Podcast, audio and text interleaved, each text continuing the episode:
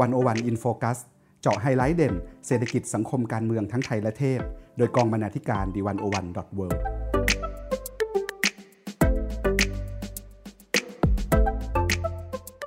สวัสดีครับท่านผู้ฟัง กลับมาพบกับรายการ One-O-One In Focus วันนี้เราจะมาคุยกันในหัวข้อผู้ลี้ภัยนะครับ ซึ่งเป็นประเด็นใหญ่ที่ได้รับความสนใจในช่วงหลายปีมานี้ ในช่วงปีที่ผ่านมาวันโอวันเองก็ได้นำเสนอ บทความรวมถึงบทสัมภาษณ์หลายต่อหลายชิ้นนะครับที่เกี่ยวข้องกับผู้ลี้ภัย ทั้งสถานการณ์ในไทยและต่างประเทศ วันนี้ผมอยู่กับคุณทิติมีแต้ม และคุณวัจนาวรยานกุลครับ สวัสดีครับ สวัสดีค่ะสำหรับงานชิ้นแรกที่อยากชวนคุยนะครับ เป็นรายงานชิ้นหนึ่งที่นำเสนอเรื่องราวของผู้ลี้ภัย และก็ผู้ที่เกี่ยวข้องกับผู้ลี้ภัยจำนวนทั้งสิ้น 5 คนนะครับ ซึ่งคุณวัจนาวรยานกุลได้เขียนไว้เมื่อช่วงเดือนกันยายนที่ผ่านมา ชื่อรายงานว่าประเทศไร้ใบหน้า ผู้คนไร้แผ่นดิน ตามหาความเป็นมนุษย์ในคำว่าชาตินะครับ คุณวัจนาวแรงกูลเนี่ยก็ได้ไปคุยกับตัวละคร 5 คนนะที่บางคนก็เป็นผู้ลี้ภัยเอง ซึ่งลี้ภัยเข้ามาอยู่ในประเทศไทย บางคนก็เป็นคนไทยที่ต้องลี้ภัยไปยังต่างแดนนะครับ แล้วก็อีกส่วนหนึ่งเนี่ยก็เป็นคนที่ทำงานช่วยเหลือผู้ลี้ภัยอยู่เป็นระยะนะครับ เดี๋ยวผมจะให้คุณวัจนาลองเล่าคร่าวๆหน่อยว่าแต่ละคนแต่ละเคสเนี่ยมีความน่าสนใจยังไง แล้วก็มีแง่มุมไหนที่เรานำมาขบคิดต่อได้บ้างครับ ค่ะก็รายงานชิ้นนี้นะคะ เป็นการรวบรวมบทสัมภาษณ์ที่ได้ทำมาตลอดช่วงเวลาหนึ่งปีที่ผ่านมานะคะ โดยจะแยกเป็นประเด็นตามประเด็นปัญหาของผู้ลี้ภัยในแต่ละกลุ่มนะคะ เริ่มจากกลุ่มแรกนะคะ ที่จะเป็นปัญหาผู้ลี้ภัยที่คนไทยอาจจะ คุ้นชินกันมานานก็คือ ผู้ลี้ภัยชายแดนค่ะ ผู้ลี้ภัยชายแดนเนี่ยก็คือผู้ลี้ภัยที่อยู่ในค่ายพักพิงตามแนวชายแดนนะคะ ซึ่งจะอยู่มากในจังหวัดตากค่ะ ซึ่งเป็นผู้ลี้ภัยที่มาจากประเทศเพื่อนบ้านที่เกิดปัญหาการสู้รบ แล้วก็อพยพเข้ามาในประเทศไทยนะคะ ซึ่งปัญหาเนี่ยแม้จะมีองค์กรระหว่างประเทศเข้ามาให้ความช่วยเหลือต่างๆ แต่ว่า ราะว่าประเทศไทยเนี่ยไม่มีการรับรองผู้ลี้ภัยทำให้ผู้อพยพเหล่านี้ที่เข้ามาเป็นจำนวนมากนะคะ เข้าไม่ถึงโอกาสต่างๆ ในสังคมนะคะ แล้วก็ดิฉันได้มีโอกาสไปสัมภาษณ์ คุณพอแสนโซบลีค่ะ ซึ่งเธอเป็นผู้ลี้ภัยชาวกะเหรี่ยงนะคะ ที่เคยอาศัยอยู่ในแคมป์ที่จังหวัดตากค่ะ ตั้งแต่อายุ 6 ถึง 17 ปีค่ะ ซึ่งปัญหาที่เธอพบเจอเนี่ยก็คือมีมีรอบด้านเลย เพราะว่าการอยู่แบบ ผู้ลี้ภัยในแคมป์ตามชายแดน เธอจะไม่ได้รับสัญชาติแล้วก็ทำให้ไม่มีโอกาสเข้าถึงสิทธิ์ต่างๆ ในสังคมที่คนปกติที่มีสัญชาติไทยได้นะคะ คุณพอแสนซอเนี่ยสะท้อนไว้ว่าในชีวิตสิบกว่าปีของเธอที่แคมป์ที่ชายแดนเนี่ยเธออยู่ในบ้านที่ไม่มีโทรทัศน์ ไม่มีอินเทอร์เน็ต ไม่มีไฟฟ้าหรือว่าน้ำประปาในบ้านนะคะ จะเดินทางออกไปนอกแคมป์ก็ไม่ได้ แล้วก็ต้องมารอรับของบริจาคเพื่อประทังชีวิตไปค่ะ ตอนเด็กๆ เธออยากจะเป็นครู เพื่อกลับมาสอนนักเรียนในแคมป์ซึ่งแน่นอนว่าถ้าเธออยู่ในแคมป์ตลอดไปเธอจะไม่มีโอกาสได้เป็นครูนะคะ เพราะว่าเธอไม่สามารถเข้าถึงโอกาสทางการศึกษาได้ คุณพ่อแสนโซเนี่ยก็เลยตัดสินใจ แยกออกจากครอบครัวแล้วก็เดินยื่นยื่นหนังสือนะคะ เพื่อขอเดินทางไปประเทศสหรัฐอเมริกา พื่อไปศึกษาต่อ เธอได้สะท้อนไว้ว่า ชีวิตผู้ลี้ภัยยากลำบากมาก ถ้าเลือกได้จะไม่เกิดมาเป็นผู้ลี้ภัย อยากเกิดมามีชีวิตธรรมดาที่ไม่ต้องแยกกับครอบครัว ไม่ใช่อยู่กันคนละทิศคนละทางคนละประเทศ เราหนีมาจากประเทศบ้านเกิด แต่ละครั้งที่ย้ายจะเกิดคำถามที่ตัดสินใจยาก ว่าไปแล้วจะดีหรือเปล่า จะเกิดอะไรขึ้น แล้วครอบครัวเราจะได้เจอกันอีกไหม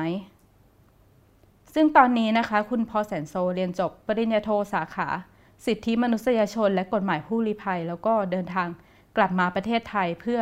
หวังจะทำงานช่วยเหลือผู้ลี้ภัยในแคมป์ที่เธอเคยอยู่ต่อไปค่ะ ครับผมนั่นก็เป็นตัวอย่างของคนที่ใช้ชีวิตเป็นผู้ลี้ภัยอยู่ที่ชายแดนมาเอาจริงๆก็เป็นระยะเวลาร่วม 10 ปีเลยนะก่อนที่จะตัดสินใจย้ายออกไปครับผมทีนี้ นอกจากตัวนอกจากตัวละครที่เป็นผู้ลี้ภัยเองแล้วเนี่ย คุณวัจนาก็ยังได้ไปคุยกับคนที่ไปให้ความช่วยเหลือผู้ลี้ภัยที่อยู่ในเมืองนะครับ คนนั้นก็คืออคุณศักดาแก้วบัวดี ซึ่งอาชีพหลักของแกเนี่ยจริง ๆ แล้วแกเป็นนักแสดงอิสระ แต่ว่าอาชีพรองที่แกก็ทั้งทำด้วยความสมัครใจแล้วก็เข้าใจว่าเสียทุนทรัพย์ของตัวเองไปเป็นจำนวนไม่น้อยเนี่ยก็ มีบทบาทสำคัญเหมือนกันในการที่เข้ามาทำเรื่องนี้ แล้วคุณวัจนาก็ได้ไปสัมภาษณ์คุณศักดามานะครับอยากให้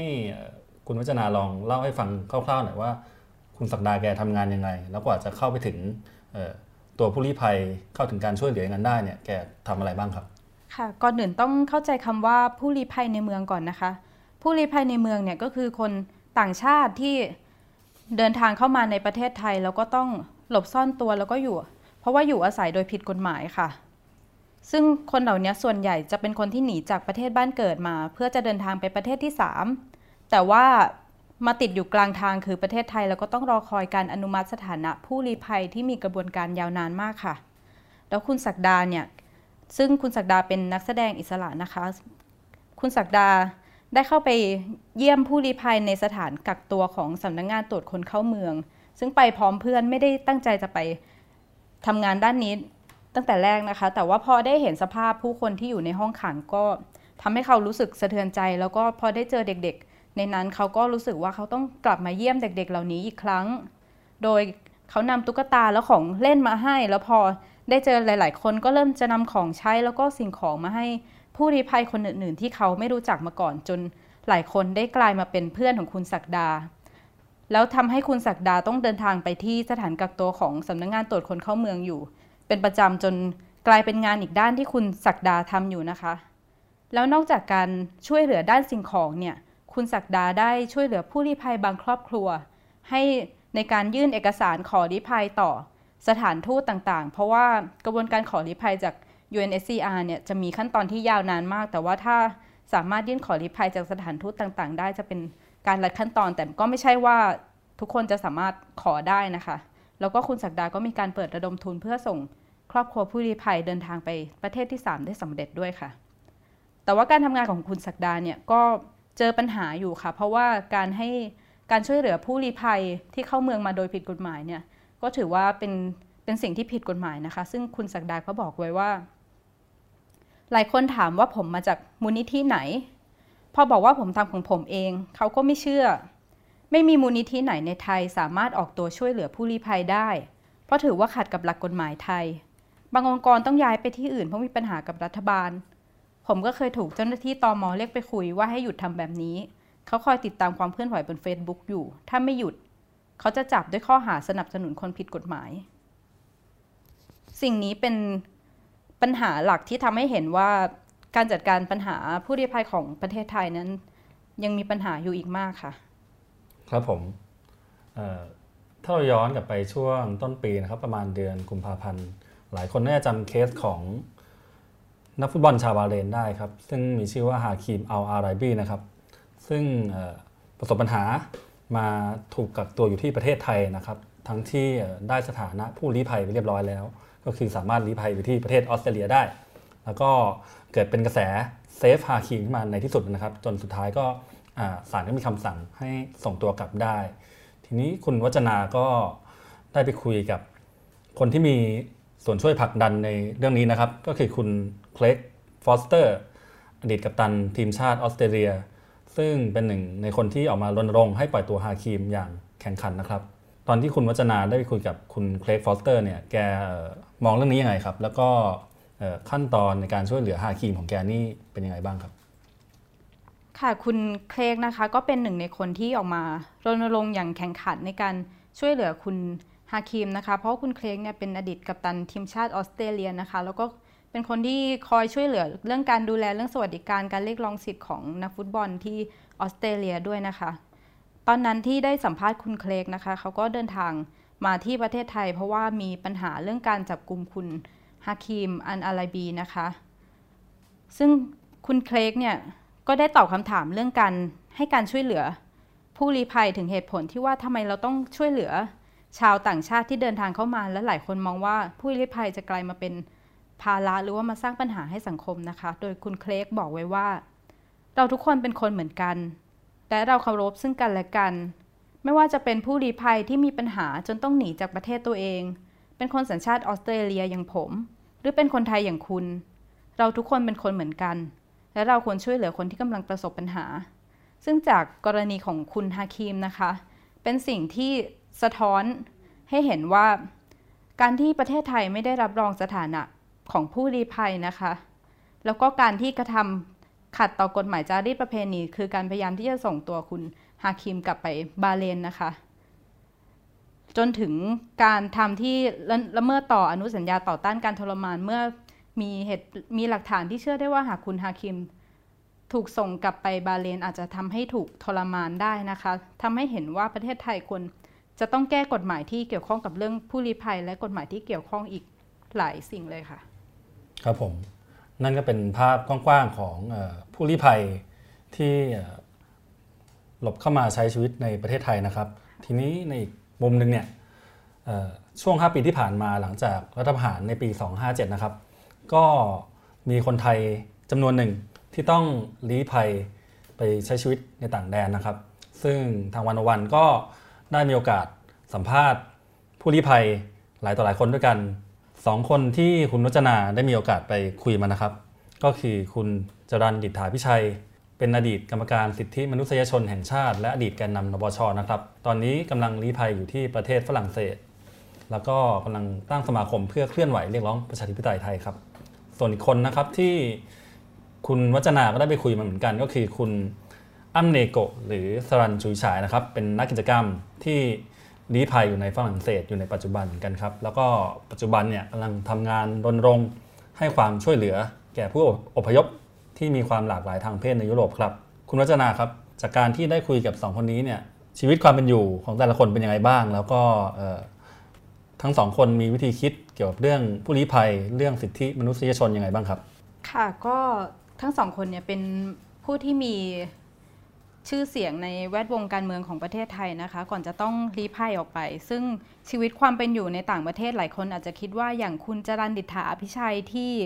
เคยเป็นอดีตแกนนำนปช น่าจะมีชีวิตความเป็นอยู่ที่ดี แต่ว่าพอคุณจรันต้องเปลี่ยนสถานะเป็นผู้รีภัยในต่างประเทศแล้วเนี่ย ก็ไม่ได้มีชีวิตที่สุขสบายตามที่หลายคนคิดนะคะ ซึ่งคุณคุณจรันเขาก็ให้สัมภาษณ์ไว้ว่า ตั้งแต่ที่เขาเคลื่อนไหวการเมืองตั้งแต่สมัยหนุ่มๆเนี่ยเขาก็เตรียมใจไว้อยู่แล้วว่า อาจจะทำให้ต้องติดคุก หรือต้องหนีไปต่างประเทศ ซึ่งเรื่องนี้ก็กลายมาเป็นเรื่องจริงตอนที่เขาอายุมากแล้วนะคะ แม้ว่าคุณจรันจะบอกว่าเขาก็ไม่ได้รู้สึกเป็นทุกข์กับการต้องอยู่ลำพังในต่างแดน การต้องแยกจากครอบครัว ไปใช้ชีวิตอยู่คนเดียว แต่ว่าก็ปฏิเสธไม่ได้นะคะว่าการลี้ภัยในต่างประเทศเนี่ยไม่ใช่เรื่องพึงปรารถนาของใครเลย เพราะว่าจะต้องเผชิญความแตกต่างทั้งทางด้านภาษา สังคม วัฒนธรรม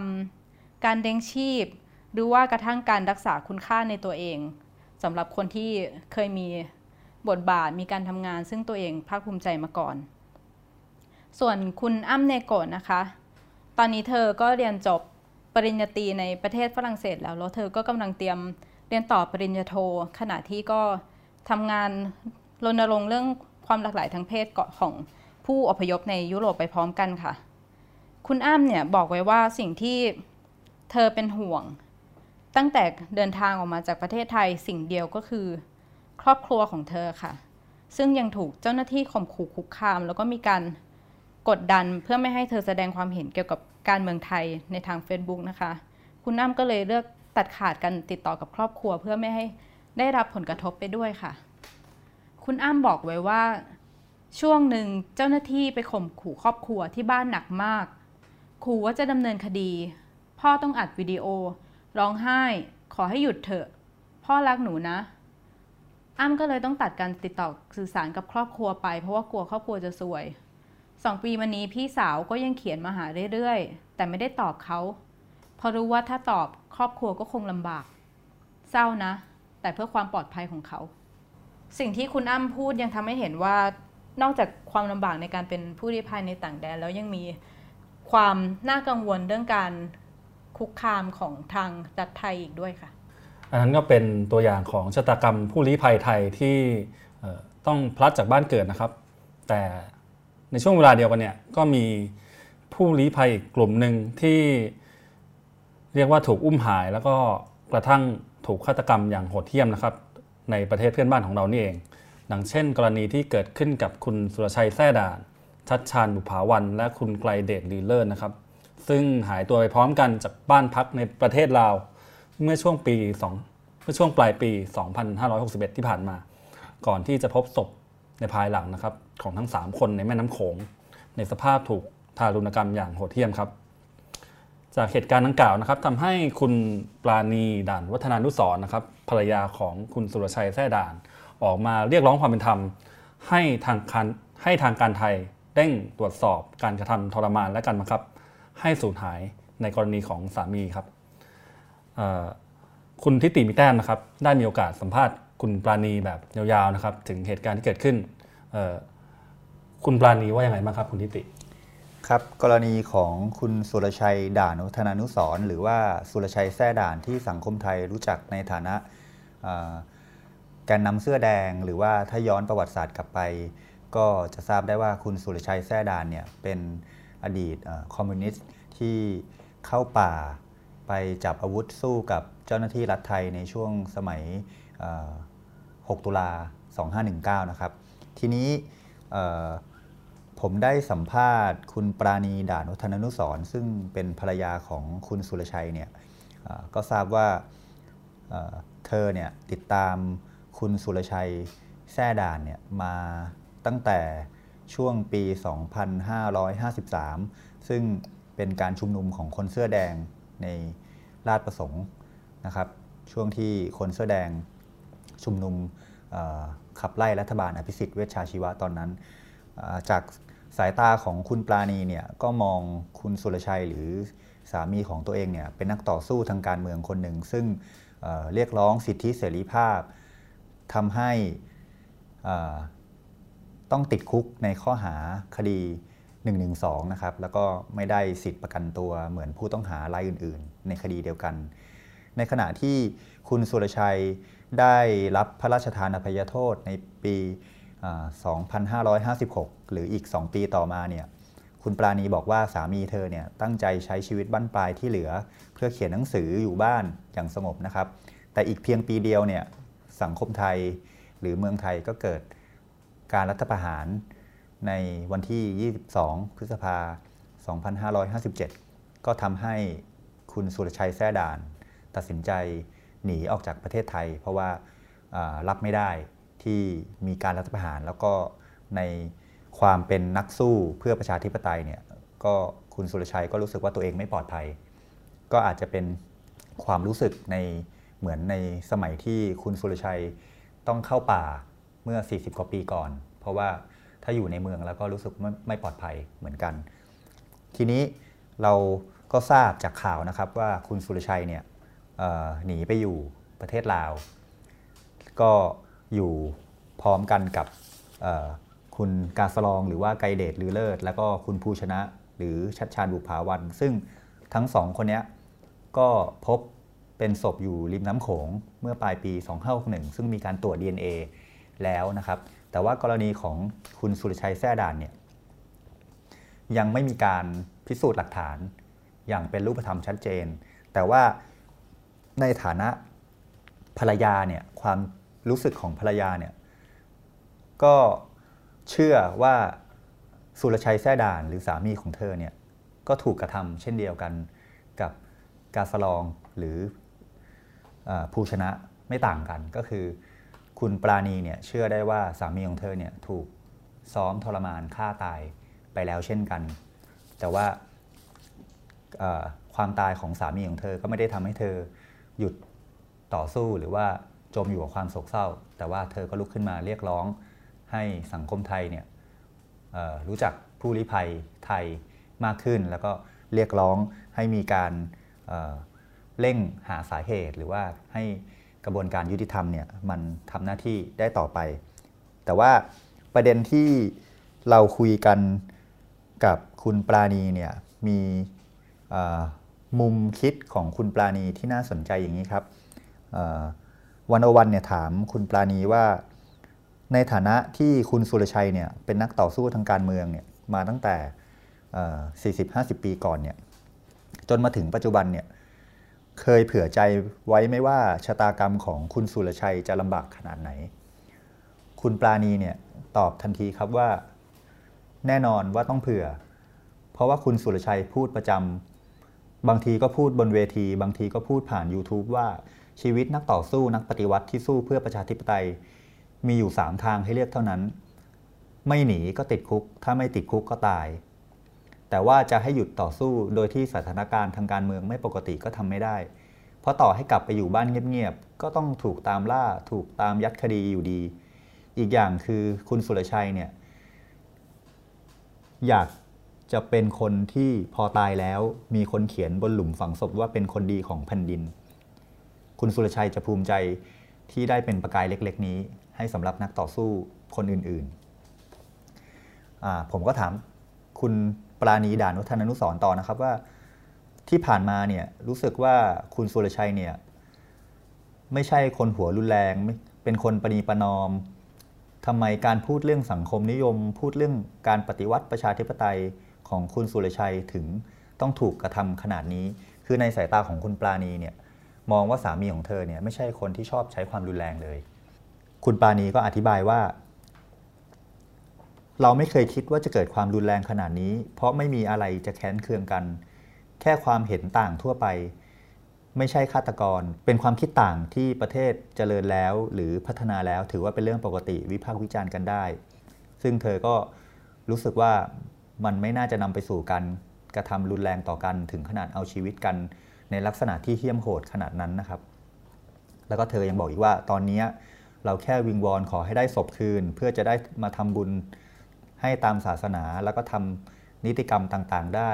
ไม่อย่างนั้นตอนนี้ก็ทำอะไรไม่ได้ ไม่มีใบบรณาบัตร ก็จัดการเรื่องทรัพย์สมบัติที่จะแบ่งให้ครอบครัว ให้ลูกๆ ที่เดือดร้อนอยู่ไม่ได้ แล้วลูกของคุณสุรชัยเนี่ยก็ไม่ได้สบายทุกคนลำบากหมด ถ้าจัดการเรื่องทรัพย์สมบัติได้ ลูกหลานก็จะได้มีทุนการศึกษาต่อไป ทีนี้ผมก็ถามคุณปราณีด่านวัฒนานุสรทิ้งท้ายว่า เหตุการณ์ที่เกิดขึ้นกับสามีของเธอ หรือกรณีผู้ลี้ภัยที่ถูกทำให้เสียชีวิตเนี่ยทำให้เธอรู้สึกกับสังคมไทยทุกวันนี้อย่างไร คุณปราณีตอบนะครับว่า ปกติก็โหดร้ายอยู่แล้ว ประชาชนถูกปราบมาตลอดเวลา แต่เราคิดว่าจิตสำนึกของผู้มีอำนาจของประเทศนี้ ไม่มีความมาไม่มีความเมตตา ไม่มีความเป็นธรรม มีแต่ความโลภเอารัดเอาเปรียบ ถ้าพูดตามคำของพระพุทธทาส ให้เข้าใจง่าย ๆ ก็คือศีลธรรมไม่กลับมาโลกาจะวินาศความเห็นแก่ตัวเนี้ยทำให้เกิดความเดือดร้อนไปทุกหย่อมย่าคนเราต้องมีเมตตาธรรมเมตตาธรรมค้ำจุนโลก แต่ผู้มีอำนาจไม่มีความคิด อยากเห็นประชาชนคนไทยมีความเจริญก้าวหน้าเลย ครับนี่ก็เป็นความรู้สึกของผู้เป็นภรรยาที่เชื่อว่าสามีของเธอเนี่ยถูกฆ่าตายไปแล้ว หลังจากลี้ภัยออกจากประเทศไทยไปหลังรัฐประหาร ครั้งล่าสุดครับ ครับผมนอกจากกรณีของคุณปราณีนะครับ คุณทิติก็ยังได้ไปพูดคุยกับตัวละครหนึ่งที่น่าสนใจมากๆเหมือนกัน ก็คือคุณกันวีสืบแสงนะครับตำแหน่งเป็นหัวหน้าสำนักงานภาคสนาม UNHCR นะครับรบซึ่งความน่าสนใจของคุณกันวีเนี่ยก็คือ แกได้ไปลงพื้นที่จริง เพื่อช่วยเหลือผู้ลี้ภัยในหลายประเทศครับซึ่งประเทศหนึ่งที่แกลงไปใช้เวลา นานพอสมควรนี่ก็คือที่ประเทศสุดานนะครับรบแกอยู่ที่นั่นเป็นเวลา 5 ปีครับคุณทิติไปคุยกับคุณกันวีมาเป็นยังไงบ้างครับครับต้องอัปเดตนิดนึงนะครับว่าคุณกันวีสืบแสงเนี่ยปัจจุบันนี้ได้ย้ายภาคงานภาคสนามเนี่ยจากซูดานใต้มาอยู่ที่ค่ายอพยพของผู้ลี้ภัยโรฮิงญาที่บังกลาเทศแล้วนะครับรบแต่ว่า ประสบการณ์ของคุณกันวีเนี่ยน่าสนใจ แล้วก็ทำให้ได้เห็นมุมมองของสายตาคนที่ทำงานกับผู้ลี้ภัยอย่างจริงจัง ว่าไม่ใช่เป็นแค่เรื่องทัศนะทางการเมืองอย่างเดียว แต่ว่าเป็นทัศนะทางมนุษยธรรมนะครับ ผมได้สัมภาษณ์คุณกนวีสืบแสงไว้เนี่ยผมถามว่าบางคนบอกว่าประเทศไทยเนี่ยดีที่สุดในโลกไม่มีปัญหาอะไร ประชาชนสุขสบายดี ประเทศอื่นวุ่นวายก็ไม่เกี่ยวกับเรา ทัศนคติทำนองนี้น่ากังวลต่อประเด็นสิทธิมนุษยชนไหม เพราะคุณค่าสิทธิมนุษยชนในโลกสมัยใหม่ ไม่ได้ยึดถือว่าใครอยู่ประเทศอะไร คุณกนวีสืบแสงที่ทำงาน UNSCR แล้วต้องเจอกับสถานการณ์ผู้ลี้ภัยในระดับที่ใหญ่มากเนี่ยนะครับ อย่างกรณีที่ซูดานใต้เนี่ย คุณกนวีตอบว่า แน่นอนครับประเทศไทยยากนิดนึงเนื่องจากว่าจริง ๆ เราอยู่กินสบายมีทุกอย่างครบ ตื่นมาเรามีน้ำมีไฟ บางคนมีแอร์มีพัดลม เดินออกมาจากบ้าน เรามีอาหารกินเต็มที่ แต่ที่อยากให้คิดก็คือ วันใดวันหนึ่ง ถ้าครอบครัวเรา พ่อแม่พี่น้องของเรากลายเป็นผู้ลี้ภัย คุณจะทำอย่างไร คงไม่มีใครอยากจะเห็นพ่อแม่พี่น้อง ลูกหลานเราเป็นผู้ลี้ภัยแน่นอน แต่มันคือสิ่งที่เป็นจริงในโลกนี้ เราต้องตระหนักให้ดี เพราะตอนนี้เรามีคน 60 กว่าล้านคน ที่เป็นผู้ลี้ภัยอยู่ทั่วโลก แล้วยังมี ผู้พักพิงภายในประเทศ อีกที่เขายังเผชิญสิ่งต่างๆ ซึ่งเขาไม่สามารถใช้ชีวิตเหมือนคนไทยทั่วไปได้ คุณกนวีบอกว่า ลองมองในมุมมองที่เขาเผชิญตรงนั้น ลองมองในมุมมองที่พ่อแม่ตัวเองเอาก้อนหิน ไปปาต้นตาลเพื่อให้ลูกตาลหล่นลงมา แล้วเอาไปให้ลูกกิน ลองคิดดูว่าถ้าวันใดวันหนึ่ง เราไปอยู่ในรองเท้าของเขา เราจะทำอย่างไร ลูกเรา ร้องอยู่ แล้วเราไม่มีอาหารให้ลูกเรา ลูกเราโดนยุงกัดเป็นมาลาเรีย ลูกเราจะตายแล้ว เรายังบอกว่าไม่เป็นไรหรอกเราสบายดี แบบนี้คงไม่ใช่ อยากให้ลองคิดว่าเรื่องนี้มันเป็นเรื่องที่ใกล้ตัวมาก การเป็นผู้ลี้ภัยไม่ใช่สิ่งไกลตัวเลย ผมก็ถามคุณกนวีต่อว่า แล้วตอนนี้คุณเห็นอะไรในสังคมไทยที่อาจจะทำให้คนเริ่มตระหนักเกี่ยวกับสิทธิมนุษยชนบ้างมากขึ้นบ้างไหม คุณกนวีบอกว่า จากประสบการณ์ที่ไปซูดานมา ถ้าลองเอามาปรับกับสังคมไทยบริบทต่างกันมาก ประเทศเราข้ามผ่านตรงนั้นมานานมากแล้ว เพราะตรงนั้นคือประเทศใหม่ที่เพิ่งเกิดขึ้น หมายความว่าซูดานนะครับที่เป็นประประเทศเกิดใหม่ มีหลายกลุ่มหลายชาติพันธุ์เกิดขึ้น คนยังมองว่าชาติพันธุ์อื่น ด้อยกว่าชาติพันธุ์ตนเอง มองตัวเองสูงกว่าคนอื่น จนถึงขั้นเอาชีวิตกัน แต่ประเทศไทยเราผ่านจุดนั้นมานานมากแล้ว ตอนนี้เราจะเห็นว่ามีการพูดคุยเรื่องพหุวัฒนธรรมมากขึ้นกว่าเมื่อก่อนมาก ผมก็ถามคุณกนวีต่อไปว่า คุณคิดอย่างไรกรณีคนไทยบางส่วนลี้ภัยไปต่างประเทศหลังรัฐประหาร พอ UNSCR ให้การช่วยเหลือ ก็มีคนไทยบางส่วนวิจารณ์ว่าคุณจะไปช่วยพวกนั้นทำไม คุณกนวีให้แง่มุมคิดไว้อย่างนี้นะครับว่ากรอบกฎหมายระหว่างประเทศมีอยู่ชัดเจน ก็คือสนธิสัญญาว่าด้วยเรื่องสถานะผู้ลี้ภัย ปี 1951 มีการเคารพหลัก นี้กันทุกประเทศไม่ใช่แค่ประเทศไทยประเทศเดียว ถึงแม้ว่าประเทศไทยเราจะยังไม่เคยให้สัตยาบันในสนธิสัญญานี้ แต่มันเป็นจารีตประเพณีปฏิบัติเหมือนประเทศอื่นๆ ซึ่งเราจำเป็นที่จะต้องยอมรับ และการให้สถานะผู้ลี้ภัยก็ไม่ได้เข้าข้างใครข้างหนึ่ง เพราะเราพิจารณาตามหลักการ ในบริบทของประเทศไทยไม่ว่าจะเป็นเสื้อเหลืองเสื้อแดง เสื้อม่วงเสื้อเขียวเรา UNSCR ในฐานะองค์กรสิทธิมนุษยชนก็ต้องให้ความช่วยเหลือทั้งหมด ครับ นี่ก็คือสิ่งที่คุณกันวีให้แง่คิดไว้ในฐานะคนที่ทำงานองค์กรระหว่างประเทศในเรื่องสิทธิมนุษยชน ซึ่งเป็นการมองข้ามพรมแดงความเป็นไทยไปแล้วนะครับ ครับผมอันนั้นก็คือภาพกว้างๆนะครับของเอเรื่องราวของผู้ลี้ภัยทั้งในไทยและต่างประเทศนะครับ ทีนี้เชื่อว่าพอท่านผู้ฟังฟังถึงจุดนี้เนี่ยก็น่าจะเริ่มอยากรู้แล้วว่า แล้วเราจะแก้ปัญหานี้กันยังไงนะครับ แนวทางนโยบายหรือกฎหมายที่มันจะช่วยแก้ปัญหานี้ได้เนี่ยมันควรออกมาเป็นในรูปแบบไหน คุณทิติก็ได้ไปคุยกับตัวแทนจากสี่พรรคการเมืองนะครับ ซึ่งอันนี้ก็คุยตั้งแต่ช่วงเลือกตั้งเลยก่อนเลือกตั้งด้วยซ้ำซึ่งก็ได้แก่คุณชุมาพรแต่งเกลี้ยงนะครับ ผู้สมัครสสกรุงเทพเขต 22 จากพรรคสามัญชนนะครับ คุณพลตำรวจโทพงศกรลอดชมพู ผู้สมัครสสบัญชีรายชื่อ รองหัวหน้าพรรคอนาคตใหม่นะครับ คุณรยุทธ์บุญทัน ผู้สมัครสสบัญชีรายชื่อ และรองโฆษกพักเพื่อชาติ และคนสุดท้ายนะครับ คุณลอมละแซเยะผู้สมัครสสบัญชีรายชื่อ และกรรมการบริหารพรรคประชาชาติครับทั้ง 4 คนนี้มีมุมมองต่อเรื่องผู้ลี้ภัยยังไงบ้างครับ คุณทิติครับคือช่วงเลือกตั้งเนี่ยนะครับ เราจะเห็นพรรคการเมืองแต่ละพรรคเนี่ยเสนอนโยบายที่อยากจะให้ ประชาชนคนไทยเนี่ยได้มีคุณภาพชีวิตที่ดี ทั้งในทางเศรษฐกิจและสังคม ไม่ว่าจะเป็นการเข้าถึงสิทธิ์ในการรักษา ไม่ว่าจะเป็นการมีนโยบายเรื่องเรียนฟรีการศึกษาที่ดี มีระบบประกันสุขภาพที่ดี แต่ประเด็นก็คือว่าเมื่อเราเวลาเมื่อเราพูดถึงผู้ลี้ภัยเนี่ยซึ่งแน่นอนครับว่าผู้ลี้ภัยไทยเนี่ยไม่สามารถกลับมาเลือกตั้งได้แน่นอน ถ้าเขากลับมาเลือกตั้งเขามีโอกาสที่จะถูกดำเนินคดีหรือติดคุกข้อหาทางการเมืองแน่นอน เพราะฉะนั้นพรรคการเมืองที่เสนอวิธีคิดหรือนโยบายเกี่ยวกับผู้ลี้ภัยเนี่ยจึงเป็นประเด็นที่วันโอวันให้ความสำคัญ แล้วเราก็เลยพยายามสัมภาษณ์ตัวแทนพรรคการเมืองที่เสนอเรื่องนี้ไว้อย่างเป็นรูปธรรมนะครับ โดยเฉพาะพรรค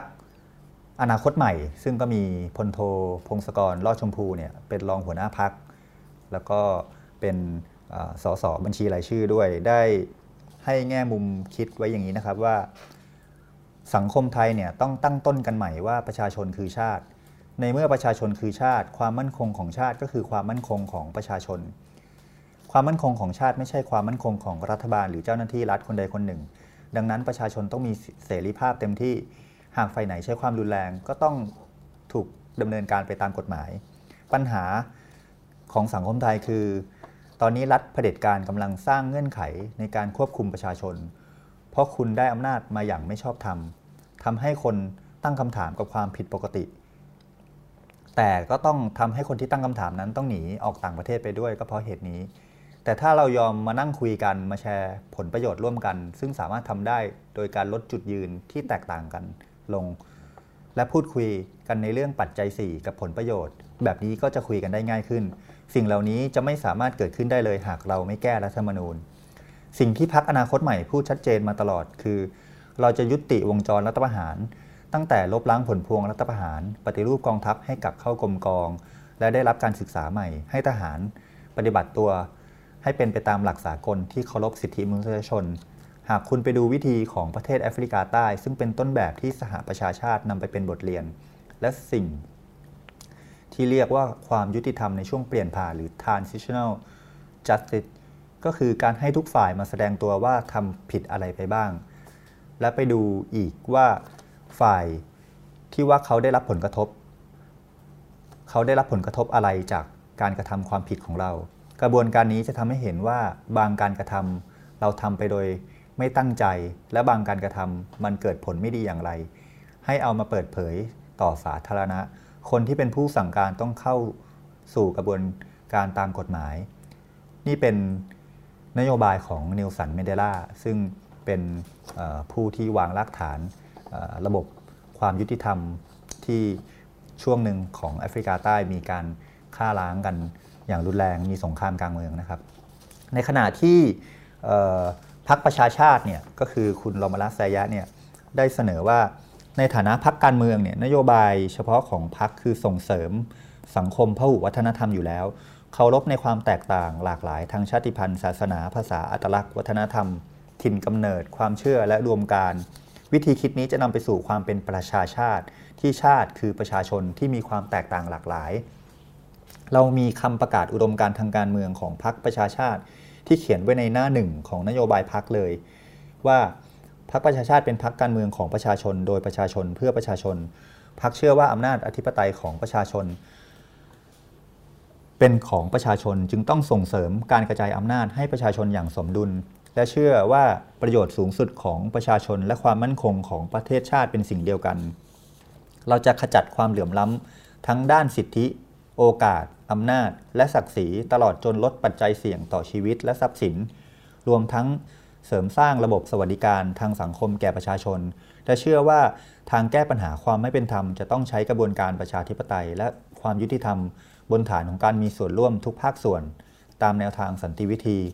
รัฐต้องมีหน้าที่อำนวยความยุติธรรมอย่างเท่าเทียม ต้องไม่ใช้วิธีการแก้ไขโดยใช้กำลังหรืออำนาจเผด็จการ ที่ไม่เป็นไปตามขัดลองประชาธิปไตย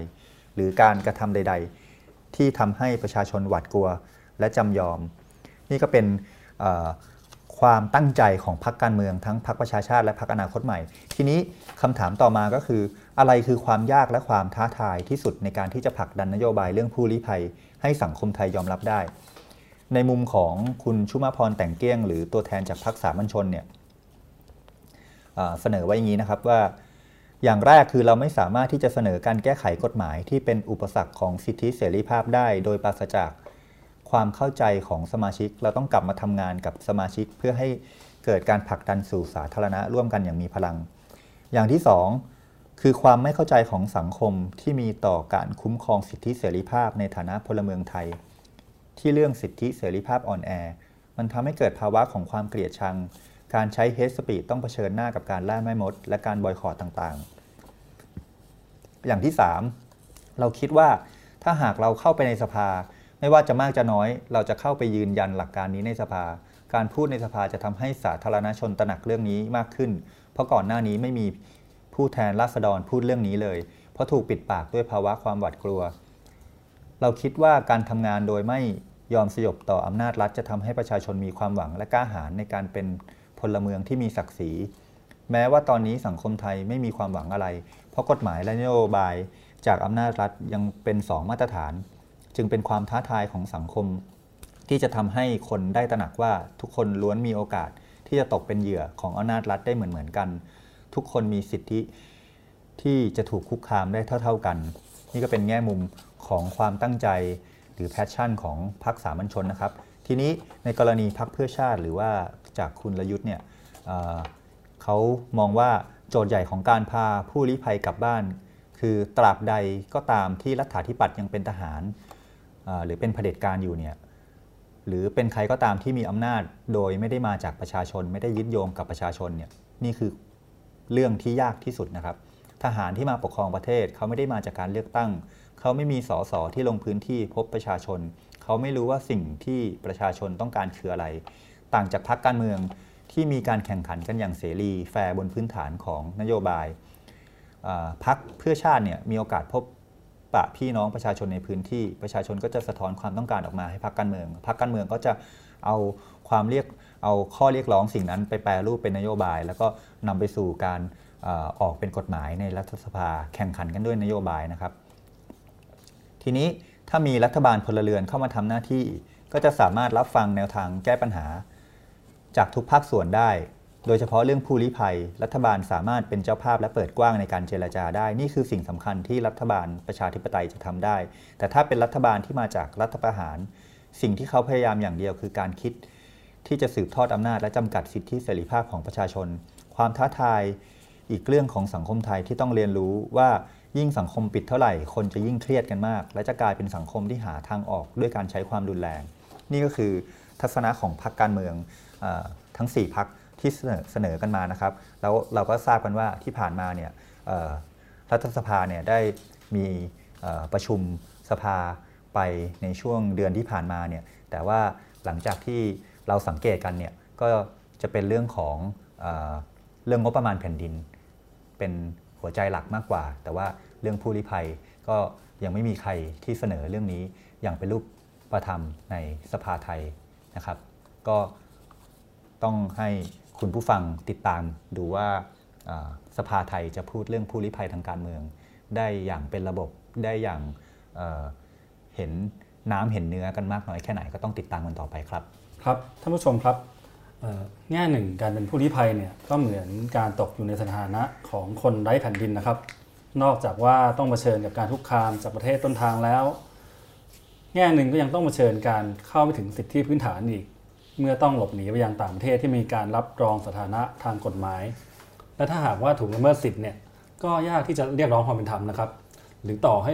ถูกคุกคามถึงชีวิต ก็อาจจะเป็นเพียงคนที่ไม่มีตัวตนที่รัฐนั้นๆไม่ใส่ใจนะครับ ฉะนั้นประโยคที่พูดกันว่า ประเทศไม่ใช่ของเราจึงไม่ใช่การกล่าวเกินจริงแต่อย่างใด โดยเฉพาะเมื่อเราอยู่ในประเทศที่ไม่ให้ค่าความเป็นมนุษย์ของผู้คนที่อยู่ในดินแดนนี้ ไม่ว่าคุณจะเป็นพลเมืองไทย หรือผู้คนประเทศอื่นที่หนีภัยต่างๆ เพื่อมาพึ่งประเทศไทยก็ตามนะครับ และทั้งหมดนี้ก็คือเรื่องราวของผู้ลี้ภัยในแง่มุมต่างๆ ท่านผู้ฟังสามารถตามย้อนไปอ่านบทความแต่ละชิ้นได้ ในเว็บไซต์ดีวันวันเวิลด์นะครับ วันนี้ผมคุณทิติและคุณวัจนาขอลาท่านผู้ฟังทุกท่านแต่เพียงเท่านี้ครับ สวัสดีครับ สวัสดีครับ